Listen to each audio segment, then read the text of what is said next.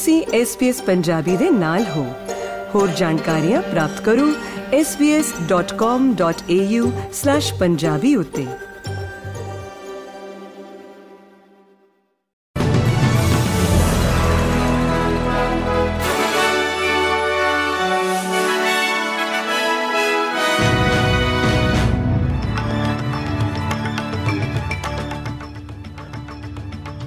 SBS Punjabi ਦੇ news room ਵਿੱਚ ਆਪ ਸਭ ਦਾ ਸਵਾਗਤ ਹੈ। ਆਓ ਨਜ਼ਰ ਮਾਰਦੇ ਹਾਂ ਅੱਜ ਦੀਆਂ ਮੁੱਖ ਖਬਰਾਂ ਦੇ ਉੱਤੇ। ਫੈਡਰਲ ਸਰਕਾਰ ਨੇ ਸਾਈਬਰ ਹਮਲਿਆਂ ਦੇ ਇੱਕ ਦੌਰ ਤੋਂ ਬਾਅਦ ਲਗਭਗ 600 ਮਿਲੀਅਨ ਡਾਲਰ ਦੀ ਲਾਗਤ ਦੇ ਸਾਈਬਰ ਸੁਰੱਖਿਆ ਸੁਧਾਰ ਦਾ ਐਲਾਨ ਕੀਤਾ ਹੈ। ਆਸਟ੍ਰੇਲੀਆ ਛੋਟੇ ਕਾਰੋਬਾਰਾਂ ਲਈ ਸਾਈਬਰ ਸਿਹਤ ਜਾਂਚਾਂ ਨੂੰ ਸ਼ਾਮਲ ਕਰੇਗਾ।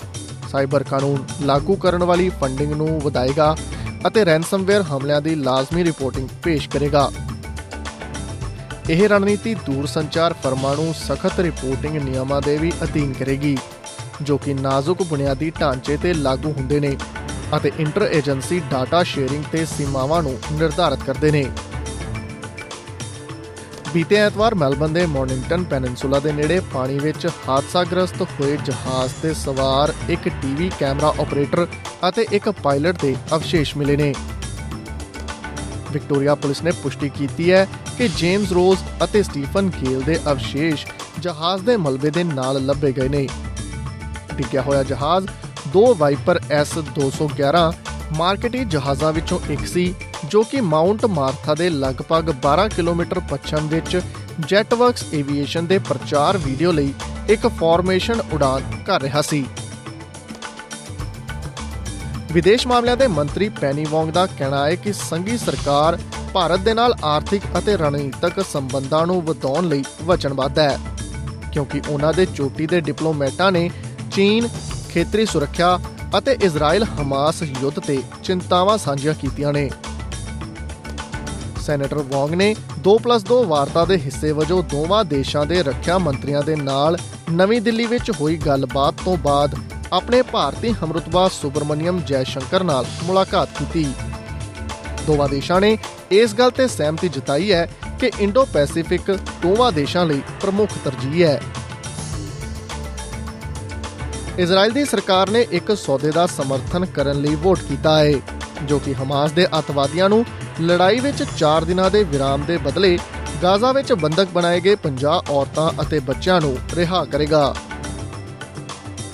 ਇੱਕ ਸਰਕਾਰੀ ਬਿਆਨ ਵਿੱਚ ਇਹ ਵੀ ਕਿਹਾ ਗਿਆ ਹੈ ਕਿ ਹਰ ਵਾਧੂ 10 ਬੰਦਕਾਂ ਦੀ ਰਿਹਾਈ ਦੇ ਨਤੀਜੇ ਵਜੋਂ ਜੰਗਬੰਦੀ ਨੂੰ ਇੱਕ ਦਿਨ ਲਈ ਵਧਾ ਦਿੱਤਾ ਜਾਵੇਗਾ।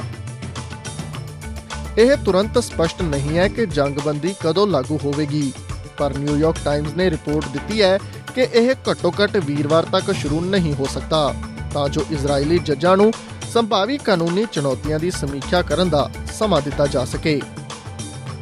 ਭਾਰਤ ਨਾਲ ਜੁੜੀ ਹੋਈ ਖਬਰਸਾਰ ਦੀ ਗੱਲ ਕਰੀਏ ਤਾਂ ਭਾਰਤ ਵਿੱਚ ਬਚਾਅ ਕਰਮਚਾਰੀਆਂ ਨੇ 12 ਨਵੰਬਰ ਤੋਂ ਦੇਸ਼ ਦੇ ਉੱਤਰ ਵਿੱਚ ਇੱਕ ਢਹਿ ਢੇਰੀ ਹੋਈ ਸੁਰੰਗ ਵਿੱਚ ਫਸੇ 41 ਨਿਰਮਾਣ ਕਰਮਚਾਰੀਆਂ ਦਾ ਵੀਡੀਓ ਜਾਰੀ ਕੀਤਾ ਹੈ।